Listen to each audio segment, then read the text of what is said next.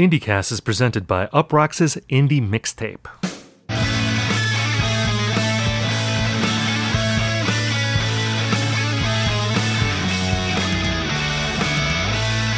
Hello, everyone, and welcome to IndieCast. On this show, we talk about the biggest indie news of the week. We review albums, we hash out trends. In this episode, we'll be revisiting a classic album turning 10 this month Halcyon Digest by Deerhunter and then pivoting to a larger conversation about the evolution of the American indie rock band in the past 20 years. My name is Steven Hyden, and I'm joined by my friend and co host, Ian Cohen. Ian, how are you? So, I just, I just want to preface this episode by saying this is like the first push down a slippery slope of nostalgia for fall 2010, which was easily the darkest period of my life. Um, I remember a lot of traveling for a job I hated, uh, like getting drunk at comedy festivals in Des Moines, being in like hotel rooms, um, catastrophic breakups, losing that job. Um, and also some of the most impactful music that I've ever heard. Uh, it seemed like a new classic album was coming out like every single week. And I guess it brings up the point that I think about a lot, particularly in 2020, where it is is like you know my life is much more stable it's eh, eh, do i need to experience these cataclysmic personal events to love music to the same degree i did eh, you know 10 years ago or is it the music's fault like basically what i'm saying steve is that uh, I do this podcast because I'm too cheap to pay for therapy. I was so going to say that, like this, this right show here. has really taken on like a confessional uh, edge for you. I feel like there's something that we learn about your personal life in every episode, and I, it's it's like a microphones record. this this podcast for you. You're like we're really digging yeah. into the minutia of Ian Cohen, and that's why I always ask at the top of every episode, "How are you?" Because I feel like it. You know, normally people will just say "fine" or whatever. You know, they're not uh-huh. giving a real answer. You always give a real answer, and I feel like we're learning about Ian Cohen, the enigma of Ian Cohen here. Uh, am I an enigma? I, I feel I'm, pre- I'm pre- I feel like people who follow me on Twitter know me better than like most people do in my real life, but that's something I probably need to look at. the title of your microphones esque record will be yes. The Enigma of Ian Cohen. I think that should be the title of your debut. Uh, Outstanding. And it can get an 8.0 from Pitchfork, but not a best new music. yeah. I, I think that's I, I, think that's really the only uh, you know the only outcome that I would actually want. so I, would be the first person on Twitter to like be mad about getting best new music. That's true. Yeah, maybe not getting best new music is the new best new music. Exactly. so before we get into Halcyon Digest, let's give a little background on Deerhunter because I feel like, and this is going to be something that we talk about in this episode, that Deerhunter, I think, for us, uh, a sliver really of a generation, not even a full generation, but maybe like a segment of a generation. This, I think, is a very important band, but I wonder to what degree people older than that or younger than that really know about this band. So that's going to be something we talk about a little bit later on. But before we get to that, let's delve in a little bit into the history of Deerhunter. They're a band that they formed in Atlanta, Georgia in 2001 by Bradford Cox, the singer, guitar player, keyboardist, main songwriter, jack of all trades, and the drummer, Moses Archuleta. A few years later, they ended up inviting Cox's childhood friend Lockett Pundt into the fold, and he ended up being I guess like the George Harrison figure in Deerhunter, mm-hmm. the the secondary songwriter who I think provided a very important counterpoint and made this feel like a real band, which is something again we're going to talk about a little bit later on in this episode.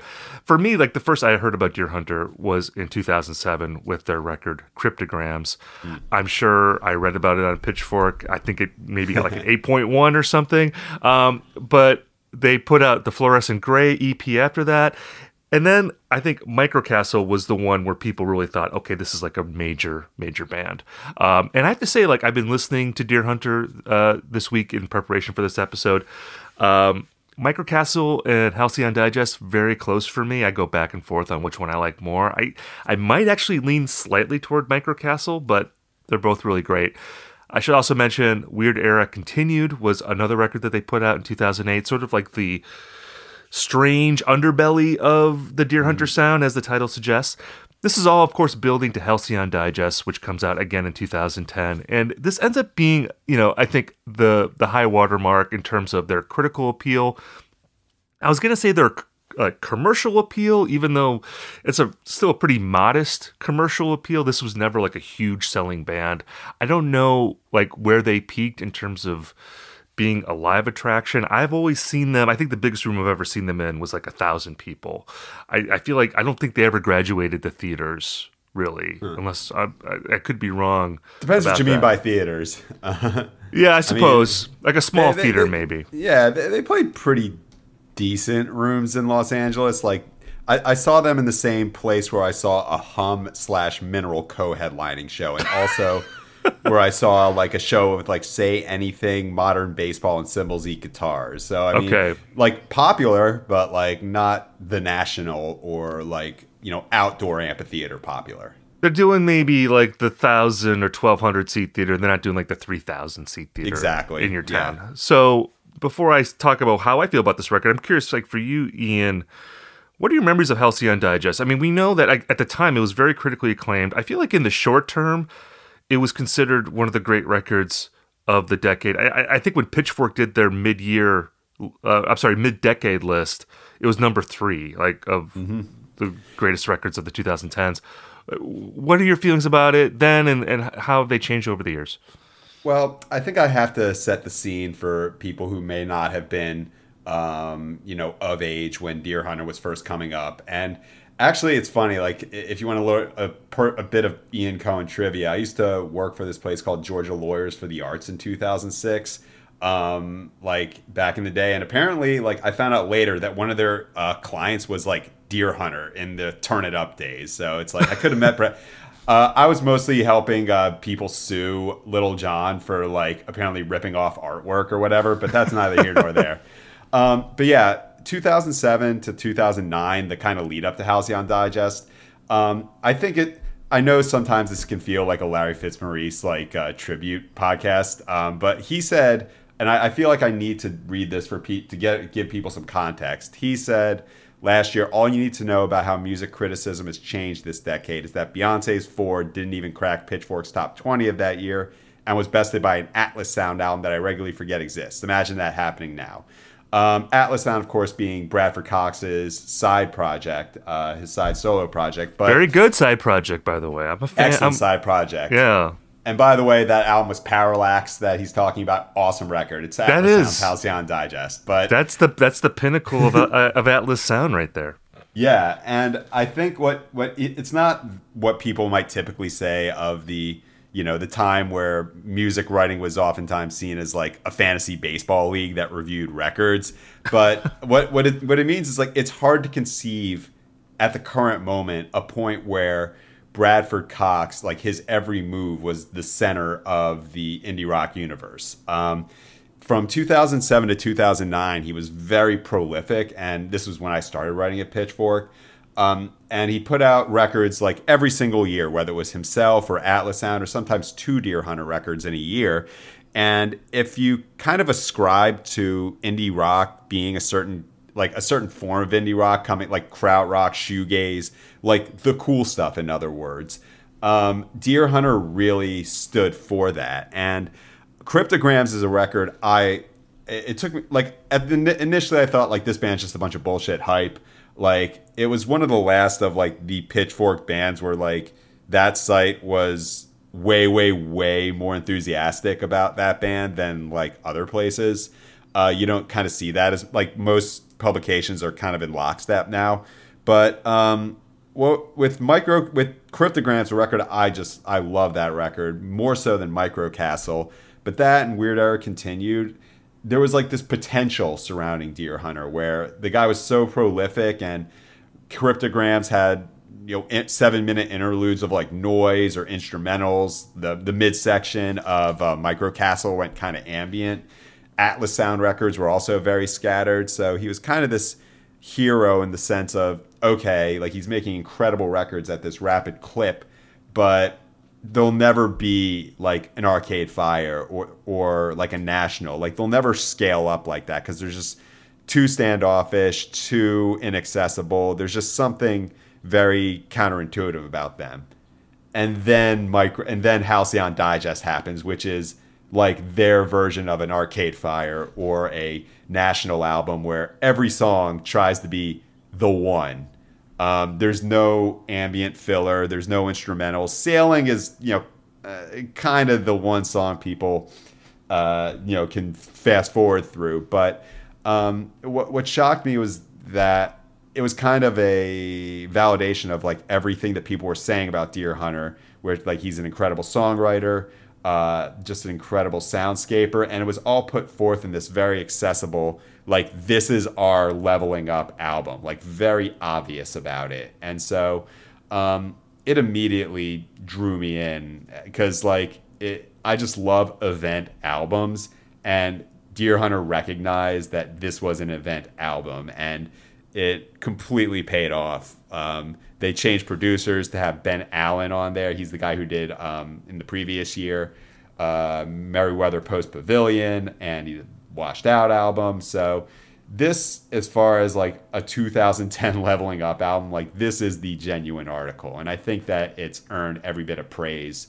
Um, like, what did you think about it at the time? Yeah, I mean, everything that you're saying rings true, and I think if you listen to this show, this episode feels in a way like an extension of our Arcade Fire episode. Yeah. Especially in the sense of like there being a moment where indie rock bands felt that if they made a certain kind of record, like the level up record, I guess that you're talking about, that they actually could become like a big band. And I think that Deerhunter did have those aspirations. They were certainly showing them on this record. And yeah, it wasn't outrageous at the time to think, like, oh, a guy like Bradford Cox actually could you know, not be as famous as Beyonce, but like maybe exist on the same plane. Like maybe Deerhunter could go gold, or you know, they could end up being this like festival headliner. Um, it didn't seem that outrageous at the time, again because of what you're saying, this momentum that they had uh, uh-huh. bubbling up in terms of their critical acclaim, and also I think just their their creative energy. They were putting out like really great records that um, felt a little unformed. That you felt like I love this so much, but there's still other places that they can go and make it even better. And it felt like Halcyon Digest uh, was the realization of of those feelings that people had for Deerhunter. I have to say too that like revisiting the record this week, I was pleasantly surprised. Maybe not surprised. Maybe I was relieved, I guess, to find that this record still is fantastic. Like I, I really think it holds up well. And what struck me about it is that it didn't really feel like an indie rock record to me. It felt more like an alternative rock record that you remember mm. from like the 80s or 90s. It had that feel to it, like a Violator by Depeche Mode or like a even like a Siamese Dream by by Smashing Pumpkins. Like the, the records that not only have great songs, but they feel like a world unto themselves. Uh, there's an experience I think that you take when you listen to this record. It has like an epicness to it that I think, um, you know, you don't really associate with indie rock like of the 2010s or and certainly not after. And you, you mentioned Ben Allen before. You know, he worked on Merriweather Post Pavilion. He was definitely, I guess, a producer of the moment.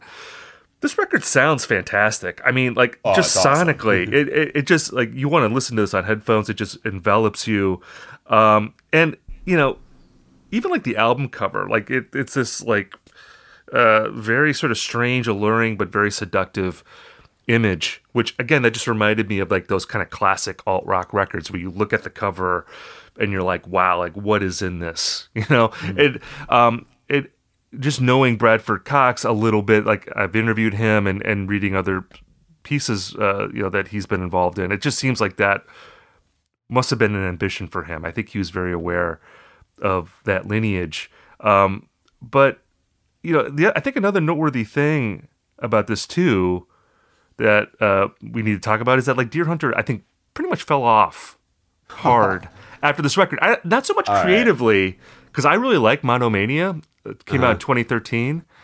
That's a really good record. I think that was sort of a deliberate left turn away from the more sort of accessible uh, thing that they were doing on Halcyon Digest. But in terms of like their critical esteem and their reputation, it seems like they hit a mountain known as 2013. And again, like I keep referencing our previous episodes, but you know, we talked about uh, a few episodes ago about how 2013 was like the beginning of this new generation of mm. of indie acts. You know, you've got Haim, Lorde, 1975, other acts like that, and it was like that coincided with Deerhunter making a less commercial record. You know, mm. changes in the larger sort of environment, and Deerhunter kind of deliberately kind of turning away from maybe the mainstream of indie.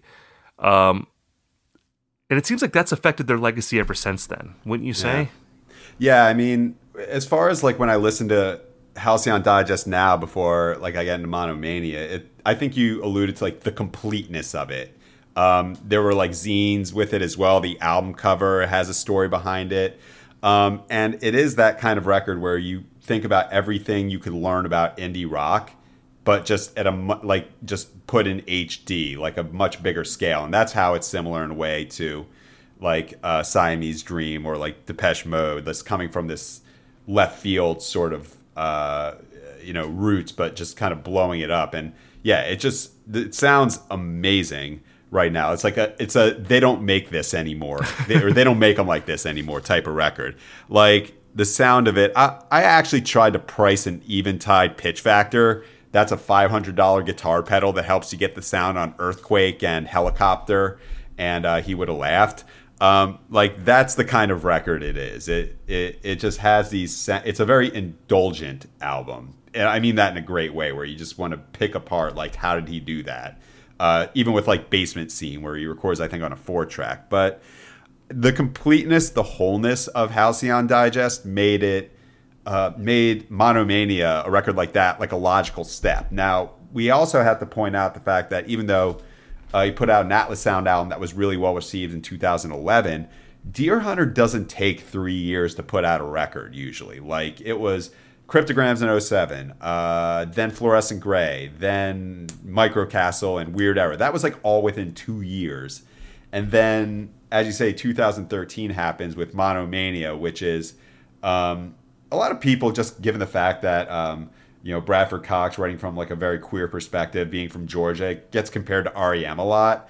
Um, and this was you know their monster monomania it was right. it was louder it was raw it was kind of glammy um, and it was it was pretty well received at the time. Like I remember, I reviewed the uh, Fading Frontier and Monomania for Pitchfork. Um, and like I gave them like you know pretty positive reviews, and they're like, "Hey, we want to give this best new music now." I'm like, "Okay, sure." Twist my arm. It's kind of the opposite of every emo album, but uh, like what happened was at, in those three years, I, we talk about 2013 as being we talk about the bands that were rising and creating this new sort of image of indie rock. We have to talk about the records that sort of signaled the end. I want to, I think in 2012, Centipede Hz, like that is kind of that that was the end like animal collective's album um, that was the first time it was like wait a minute these guys aren't leveling up they're actually making this weird dense record and i don't think i like it that much well that's so another that, album too that took three years for yeah. them to come. And that was another band that was like pretty prolific. And, Absolutely. And I think like in a way, the fact that they took so long affected how people ultimately felt about them. I, yeah. Like Monomania seems like a record that should have come out like pretty soon after Halcyon Digest. You know, it's like yeah. the it's like the dirtier follow up. You know, like exactly. what you mentioned, uh, Monster. I always think of like what Green Day did with uh, Insomniac. You know, like oh yeah, after Dookie. Wow that idea of like great great comparison i never the green day deerhunter connection is now uh, established well i'm just saying like green day did what deerhunter should have done because like green day had they had this big i mean dookie obviously much bigger album yeah. than halcyon digest but like they had bit. this huge hit and then they're like well we got to kind of change the decks here a little bit we're gonna do like yeah. the fast hard fast like follow up right away.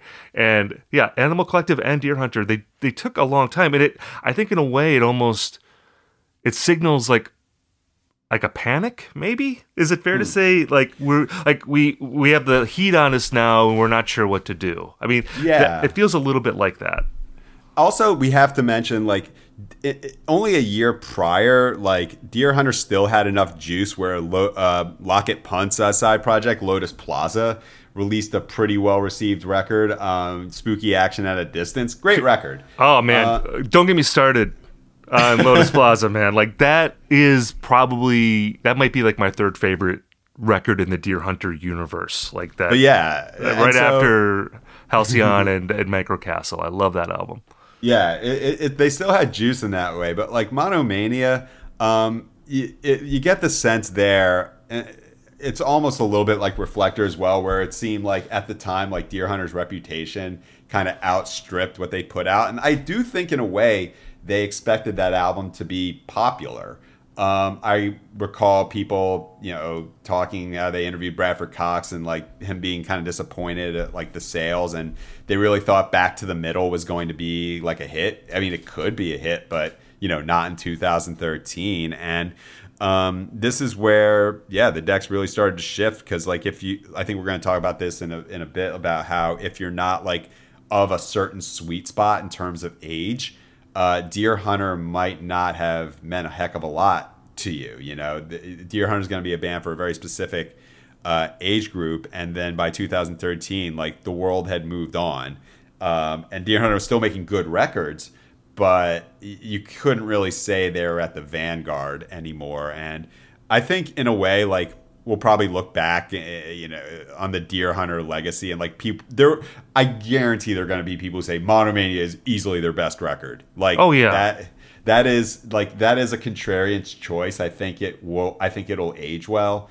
Uh, but at the time, it, it you know, it, it just signaled a decline, not just for Deerhunter, but like for the era they represented. Um, and uh, I mean, when we talk about like, I, I in 2013 there was like such a push to like really embrace um, you know pop like even in the form of like indie pop that like even deerhunter releases a good or very good not like totally great record. It's kind of seeing well this is we need to push this aside you know? It's kind of throwing out the baby with the bathwater of an era an era of indie rock that like people wanted to put behind. I mean, for good reason. It was very exclusionary in a lot of ways. Yeah, it's just, it's just amazing how there's these moments in time where you can really feel bands that aren't actually that old just seem old overnight. Like yeah. Deerhunter just seemed like they were of a different generation, and I feel like that was.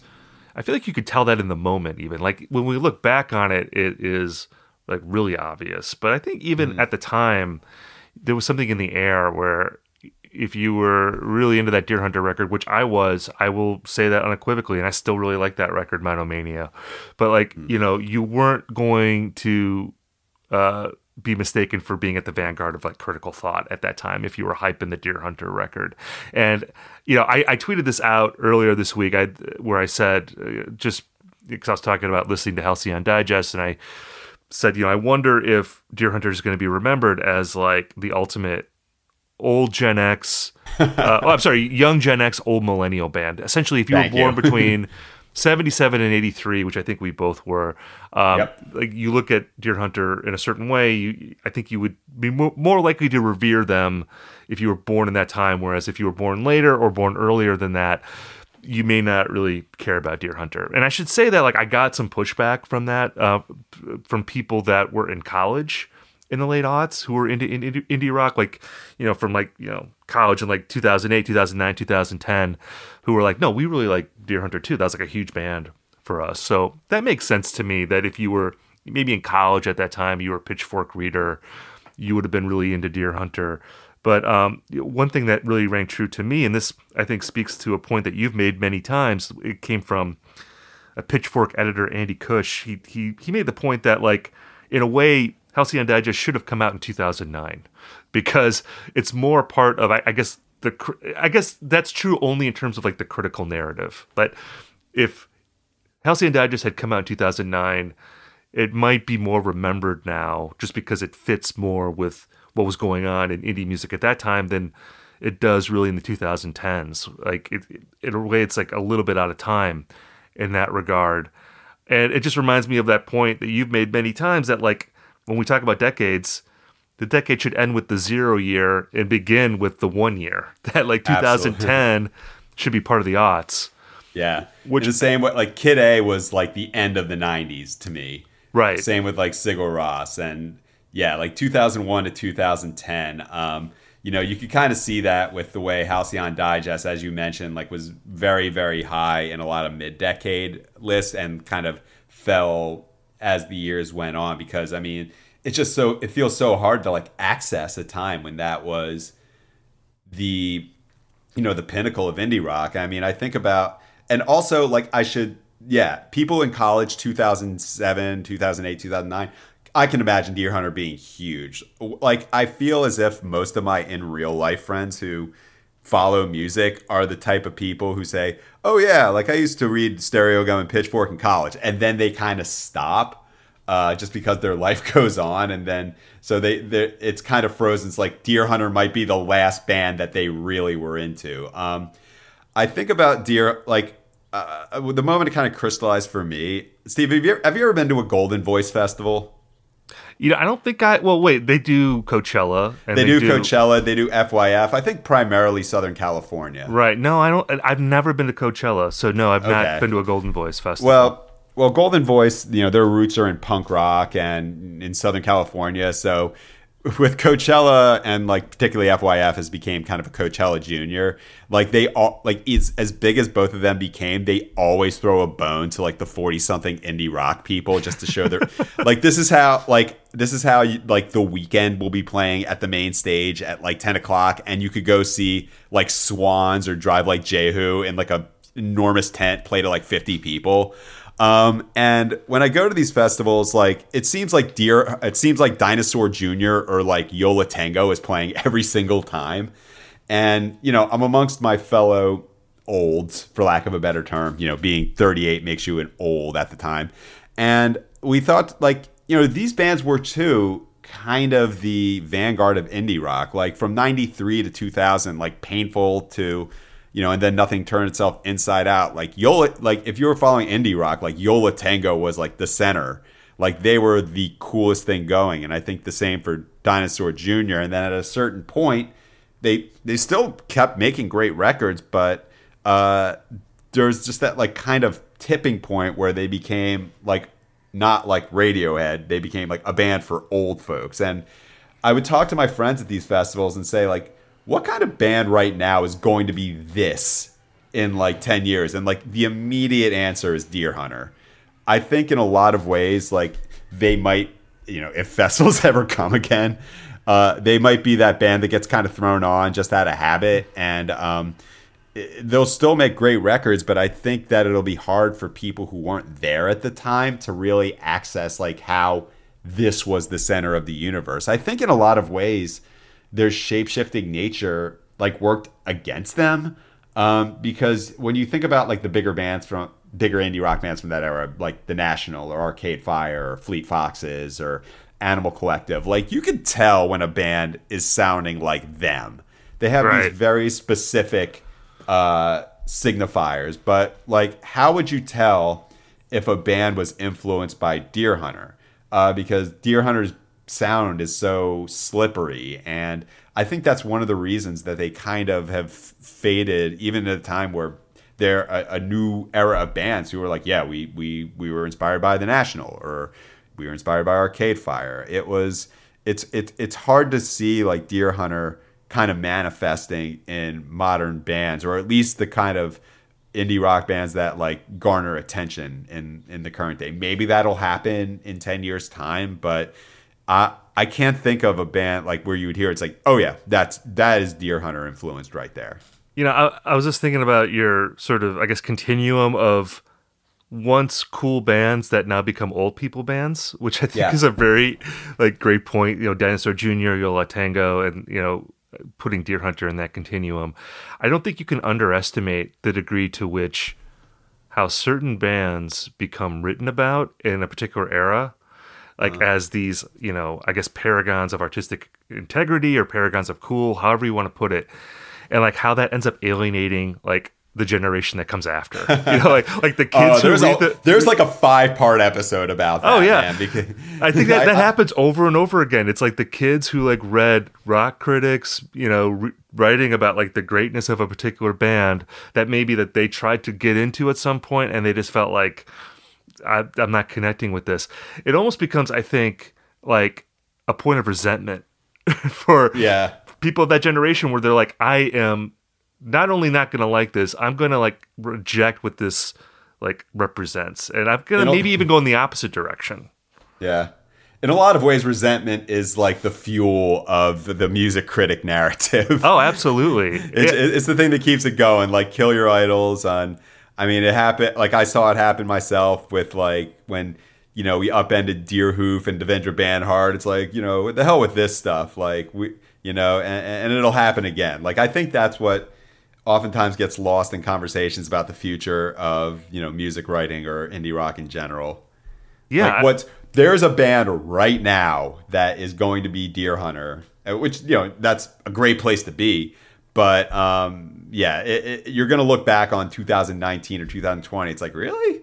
Yeah. Yes. okay. Must have. I guess you had to be there. I mean, that's like the nice flip side. You know, if you're a band out there and you feel like, okay, we're not getting the respect we deserve, or we're not even being being reviewed, there is an upside to that sometimes historically. Like where uh, if you aren't over covered in the moment, it allows people of like future generations to rediscover you or to like feel like there's room for you in their narrative that it hasn't just been overcrowded with, with all these music critics, you know, yeah. writing, uh, you know, very flowery think pieces about your brilliance, you know. Mm-hmm. Uh, but yeah, I, I always love playing that game in my mind about like, okay, what critically adored thing right now is going to irritate the kids that when they grow up they're gonna like want to do something totally different from that you know and i think that's that's great because like yeah like as much as like you know we might want to think that like the list or the canon or whatever it is that we've created right now in the moment is is going to be the last one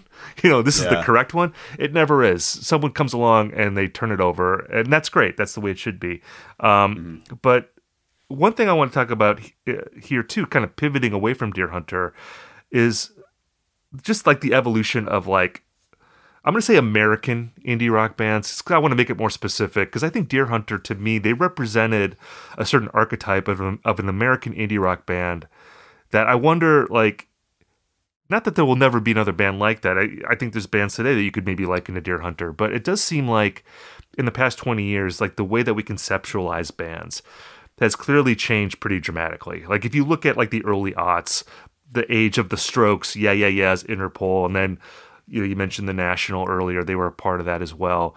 There was still this idea that a band should be, you know, every member being an important contributor. They're in all the band photos. You know, there's this idea that uh, if it's not like a strict democracy, at least it's uh, everyone contributing like a communal type vibe to it. And I think Deerhunter yeah. did have that we've talked about I think Lockett Pundt being like the I think most crucial counterbalance to Bradford Cox in this band. I can't believe we've gone this long in a Halcyon Digest episode and not mentioned Desire Lines, which is yeah. like I think the great Deerhunter song, and it's. I think by, it's overrated. Oh. I, I I I just can't what? get down with it. What? I think it's. I, I just can't understand how that's become the one. Oh my god! like I like it, but I, I, I just can't understand like how that's been the one that people have rallied around. Uh, to me, we, uh, we, we, I, just, I, I, we just drove this episode into a ditch, right? Yeah. well, that's cool. I've heard other people say that, yeah. and I understand it, but I do not agree. But like, what like what would be your like number one Deerhunter track? I mean, nothing ever happened is to me wow. definitive. Yeah, that, that's great song that's too. One, yeah, it's kind of similar, but like that's the song when I've last time I think I saw a Deerhunter uh, in 2015 at that you know at that at that play at that theater in Los Angeles. They played Nothing Ever Happens for like 20 minutes. Right. Like this was the point where they were like just ex- that was like their thing. It's like we're gonna play Nothing Ever Happens for 20 minutes. I'd also put Helicopter up there as being kind of definitive. Um, he would have laughed. I was gonna I, say I he have would to pick a Bradford song. You know. I was gonna say he would have laughed um, along with Nothing Ever Happened. Th- those would be my like right after Desire Lines. It's just, just like my favorite songs. Because uh, and I've heard a lot of people like when I was talking about Halcyon Digest on Twitter this week. Many people I think rightly pointed to He Would Have Laughed as like one of the great album closers. Certainly, Absolutely. of like the last you know couple decades, and I, I would agree with that. Um, but anyway, going back to you know talking about American bands, you know I would say, especially like in the last ten years, and I think we've talked about this in other episodes, but like the it feels more and more now that bands aren't really bands. It's like one person who started the band and maybe ended up putting like their early records on Bandcamp, and then they end up becoming successful, and then they have to recruit a band to tour essentially. Like mm-hmm. that's the story of car seat headrest, story of snail mail. I think there's like lots of other examples. Then you have also something like the war on drugs, who, if you don't know this, I am a fan of the war on drugs. I like the war on drugs a lot. But like I think, you know, you look at them and uh obviously Adam is the focal point of that band. He's an often he's the only guy in their press photos. He's on their album covers. Um in a way they're almost like Wilco to me also because the other constant member is Dave Hartley, the bass player, just like in Wilco, John Stirratt is the only other guy who's been in every lineup along with Jeff Tweedy.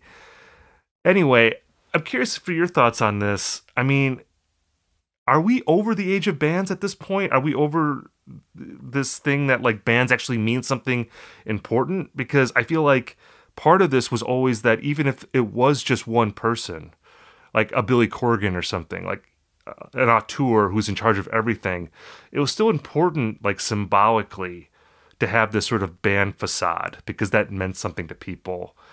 And I, I it feels like maybe we're over that now. Uh, are we though? I mean, I, I think in a way that's kind of where things have shifted uh, towards. I do think that. Um, I mean, look at it. like how it, it's hard enough for two of us to do a podcast together. like, think about what it's like to be in a band. Like, Right. four people, like in that van every night, making no money, and um, it, being in a band is just a super hard thing to do, and particularly uh, when you think about how uh, people's interests have shifted now. Like you, let's suppose you know you want to do uh, an indie rock song or maybe like an electronic type song, or uh, you know it's just easier to do it on Bandcamp and figure out the rest later. Um, you know, even it's weird because when we talk about like I mean the 1975, that's a band. Um, you know, the, that's in a weird way they're like the most modern they're the most modern of indie rock acts but like you know the drummer george daniel like he's still very much contributing member like even if you can't name the other people i think one of the things that appeals about them is that they are a band they're all in the press photos Matty's the guy who says all does all the quotes um, but i think bands are important for a certain style of music like as someone who you know, eh, to, to similar to the Steve likes the war on drugs. I tend to like emo, uh, and a lot of the greatest artists in that realm tend to be bands. You know, like Foxing, that's a band. The world is a beautiful place, and I'm no longer afraid to die. The lineup shifts constantly. Like I think one person who was on the uh, original record is still in the band, but you know they're a collective. Joyce Manor, that's a band, even though Barry's like the guy who uh, seen as the forefront. Um, and also, those bands tend to break up pretty quickly. Uh, so I, I think that if you're going to be in a project that uh, has a short shelf life, yeah, I think that's important. But now that like live uh, live music has been completely taken off the table, uh, it's even less important to present as a band. Um, you know that would like I've seen so many of the bands that you've mentioned, uh, ones that have become like Bandcamp uh, successes, putting like a touring act together. Like the early shows, those are rough, man. Uh, they eventually, you know, get to a point where things are solidified, but um, you can kind of skip that point right now. And um, I think that there is still a craving for bands. I honestly like. I think if you want to look at the band that is most similar in terms of trajectory to Deerhunter, you got to look at Big Thief, also Right. a band on 4AD, also very prolific, also a very strong uh, focus at, at on the mic, but everything about Big Thief, like they put themselves like we are a band. We're all on the photo together. Right. We there's a lot of musical interplay, and so and I think that specifically uh, appeals to people in a throwback sort of way. I think Black Midi last year people kind of I I think that was a throwback sort of buzz band as well that it's like oh cool it's like four british looking guys and they look like they're in a gang um it's like this is appealing to me on a visceral level. So i don't think that they've become completely irrelevant. I just think that uh it's so hard to be in a band. Yeah, I like think yeah, for all the reasons that you said. I mean, and also uh, I think it's hard to market a band. I think it's easier to have one person in the press photo than than four people. And and you know, even in a band like Big Thief, you know, Adrienne Lenker is definitely the focal point of that band, and she's been putting out solo records as much as Big Thief records lately. And I'm curious to see how that evolves over the years. You know, I, I guess in the same way that you know Bradford Cox was putting out Atlas Sound records. Adrienne Lenker is doing that with her own records. She needs to have some sort of like cool solo moniker, though. You know, she needs, like, she needs her own Atlas sound, I think. But yeah, you're right. And yeah, the, the, Black MIDI example I think is really interesting because I think there was an element to the excitement around that band that was very sort of. It reminded me of like early aughts talking Oh, about yeah. like Strokes type bands. You know that this was like, even though they were very much not like that musically. I mean, they were they're like this proggy, mathy, just crazy sounding band. Which Um, is itself like early aughts if you're thinking about things like Deerhoof or like Lightning Bolt, like which was also big at the time. That's true. But yeah, I, I, I just wonder, you know, I, I think more and more that bands are going to be like the War on Drugs, or to name a non American example, Tame Impala. Uh, Kevin Parker, I think, really being, I think, maybe the definitive example of this because, you know, he starts the decade in the 2010s making this. Uh, I think great, but you know you can you can call that psych rock essentially, which is a- Absolutely. very much a subgenre very rare for a band to break out of that ghetto, you know, and they exploded out of there.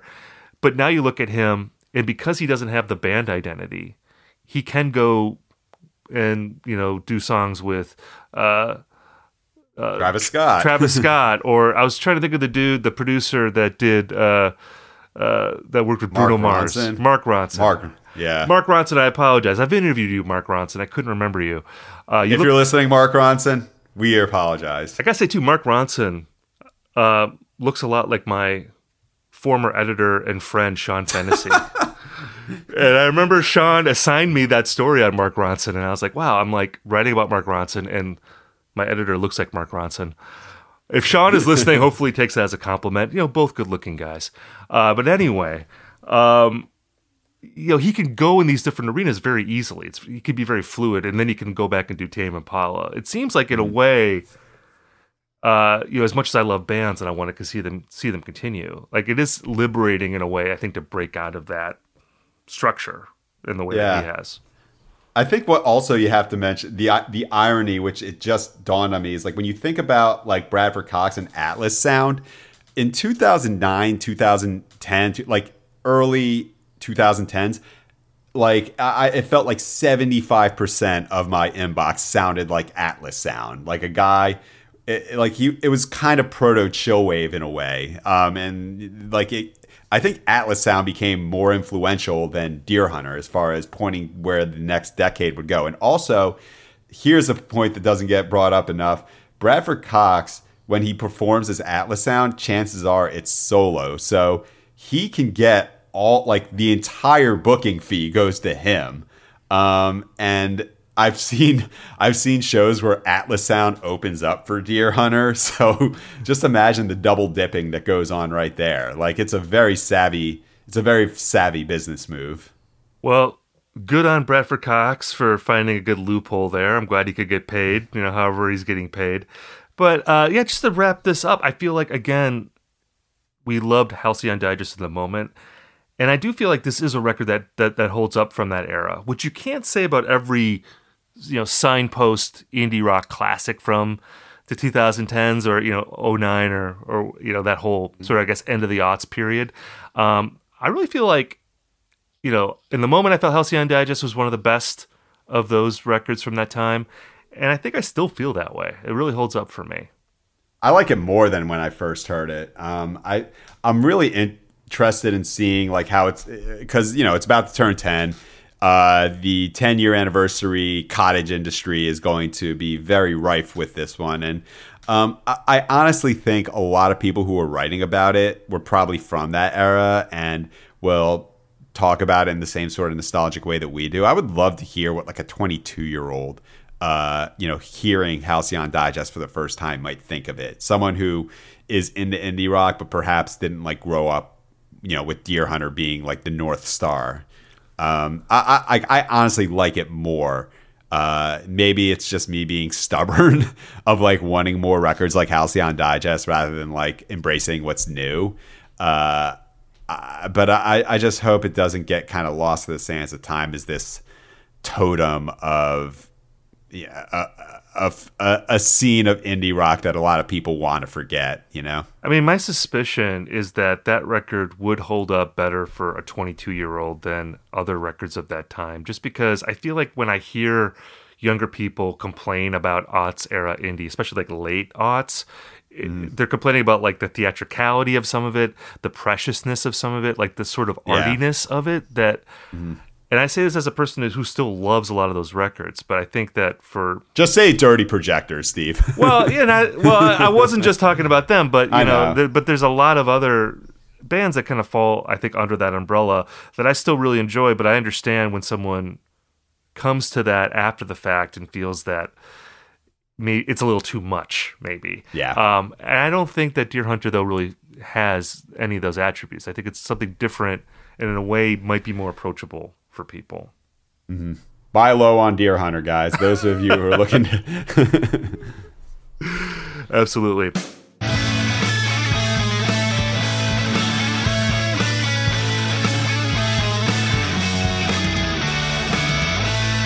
All right, now we've reached the part of the show that we call Recommendation Corner, where Ian and I recommend something that we're into this week. Ian, what is your recommendation? All right, so I'm going to bring up the new Lomelda record called Hannah. Now, if you, you know, kind of follow the indie scuttlebutt of the times, like this is probably not an under the radar record. But if you don't, then it probably is. And also, you know, a few weeks ago, Steve talked about a Bill Callahan record, so I think this one's fair game. Yeah, we don't uh, need, you so, know, look, th- these are people who are just listening to our show. We're the only yeah. music critics that they listen to the only ones that they need to listen to. So they, may, they probably don't know about the Lomelda record. Exactly. So, um, and that's why I feel comfortable bringing it up. So Lomelda's music, um, in kind of a big thief sort of way, it like presents a little bit as folky, even though it isn't folk. Um, I've seen her perform quite a few times, like in that axis of. I think I've seen her open for Alex G, or maybe it was Pinegrove or Japanese Breakfast. Um, it's kind of in that realm of uh, maybe start like some unnecessary controversy here by mentioning like you know double double whammy and exploding in sound, those labels that are kind of adjacent to a lot of the bands I like, but I don't always connect with those bands the way my peers do because I think there's it's kind of music where it was like they had an emo phase two years ago they're really embarrassed about now and now they're kind of like went to college and got into pavement or things like that but lomelda is someone who i've you know i've connected with to a fair degree like she puts out records at a pretty regular pace and every time i listen to them i'm like driving to work on a friday when the record gets released and it's this very like thoughtful, beautiful music that makes me just want to like lie out in a field instead of going to work. It like makes me think of like maybe what my early 20s would have been like if I went to an expensive like private college in like the Northeast. Um, but I don't think she's ever like put out a record that's really hit me from front to back quite like this new one does. Um, even though like it was recorded in Texas uh, and she's a Texan, it, it has this very much kind of autumnal, like upstate New York kind of feel to me. Um, and it's it's an interrogation of like kind of what it means to be an artist. A lot of the songs are named after herself. Um, there's one song with a chorus where it just like mentions Low, Yo Tango, Frank Cosmo, Frankie Cosmos, and Frank Ocean. Um, and it, it's it, it's a record that really snuck up on me. Um, where I think like at a time where like I'm listening to music less and less, this one's like more of like a balm, you know, B A L M, not like B O M B. Um, where I, I, like wake up in the morning, I'm like, huh, like I, why this song is in my head. Oh, now this one's in my head as well, and it kind of gets under your skin like that. And I think kind of easing into um, you know fall, and also at a time when uh, you just kind of want to be a little bit like calmer, more serene, but like at the same time not completely like twee. This record is just it really threads a very thin needle for me. So um, I think this is you know her best. It's it's a very strong catalog, but this is the one where I think that she kind of levels up and um, you know, makes a record where I can point to this, like for people who aren't necessarily following like Hovvdy or bands from that point. It's like here you can have this. I think it doesn't require any sort of backstory. This is a good record. I'm with you. I like this record a lot. I've been li- with Lomelda for a few years here. I was actually supposed to interview her a couple years ago at South by Southwest, and uh, she didn't show up. Wow. She didn't show up. So, but that's okay. I understand. A lot of things going on. I didn't want to be at South by Southwest either. So, you know, uh, it's an understandable thing. But anyway, this is a good record. Definitely get into it. Um, what I'm going to recommend is actually a book that doesn't come out until October, but I read it this week, so it's front of mind. And and I'm an author, so I always like to encourage people to pre-order books because it's good uh, for a book if you pre- if you can pre-order it. Even though this guy really doesn't need my help, I don't think it's uh, How to Write One Song is the name of the book, and it's by a guy named Jeff Tweedy, who you might have heard of. This is his second book. He wrote a memoir that was very well received called Let's Go So We Can Get Back. This book, though, is different. It's not a memoir so much. It's in a way, it's like a self help book, if I can describe it that way. Huh. It's a self help book that posits songwriting as a way to improve your life. Because uh, I know, like, for me, when I think about songwriting, it's this very mystical process. When you often talk to songwriters, they often don't want to analyze how they write songs because they say that there's some sort of like conduit from God that they're just like channeling music and it just comes out. That's honestly something that a lot of musicians say. Uh, but the great thing about this this book, How to Write One Song, is that Tweedy basically demystifies the songwriting process and breaks down his own process, gives advice on how to write lyrics, how to approach uh, you know words in a different kind of way how to like record yourself you know the best way to uh, really just to get started as a songwriter. Even if you're someone who's like not a professional musician if you're someone who just like wants to be creative um, because i think essentially the idea of the book is that creating things is good even if they're bad. Even if you write a bad song the process of discovery that takes place when you're able to create something in the moment uh, is one of the best things about being alive. And when I say that, it maybe sounds hokey, but like when you read the book and coming from someone like Jeff Tweedy, it actually does really resonate. And um, I really enjoyed the book. And I think that if you're curious about songwriting, even if you don't want to write songs, but you're just curious about like how people go about putting songs together, um, it's a really fascinating read. So again, this book, I think it comes out October 13th but you can pre-order it now. It's called How to Write One Song. Yeah, I would I want to buy this book. Um, in quarantine, I've like gotten a lot more into just like messing around on like Logic and and uh, GarageBand, and yeah, I, I could use some pointers from Jeff Tweedy, and I think it would be a good counterbalance to like a lot of the records I listen to where they talk about like how being in a band is absolutely miserable. So yeah, I we in, in, conclusion, IndieCast is a land of contrasts. well, and I was going to say too, like I've written three songs myself since re- uh, reading this book, and I think at some point you and I should share our songs on this show. oh my god, we should put ourselves in the vulnerable position since we've always been judging other people uh, for making music. We should okay. So we'll have a talent show, an, indie, an IndieCast talent show. We'll drop our. So songs. here's what here's what I'm gonna do. I'm gonna, like you said at the top, I'm going to take the raw audio from this and just put it over like some loop shoegaze type stuff like in Logic where I just use all of my plugins and I'm going to make my microphones in 2020 except it's going, whatever you call it, like uh, the enigma that is Ian Cohen. Like you heard it here first. You, this is this is the raw material. You are hearing the the the future bonus tracks and demos. Well, I hope you're part you're part of history right now. I I'm hope that someone starts a podcast where they review the art that's created on IndieCast. You know, like when we do our IndieCast talent show at some point yeah. Someone needs to do a podcast and they can like just give us the business about how terrible our art is. I can't wait for that to happen. Uh, but until that happens, we have to leave you this week. I, we hope you enjoyed this episode, but we will be back with more reviews and news and hashing out trends next week. And if you're looking for more music recommendations, sign up for the Indie Mixtape newsletter. You can go to uproxx.com backslash indie, and I recommend five albums per week, and we'll send it directly to your email box. Peace.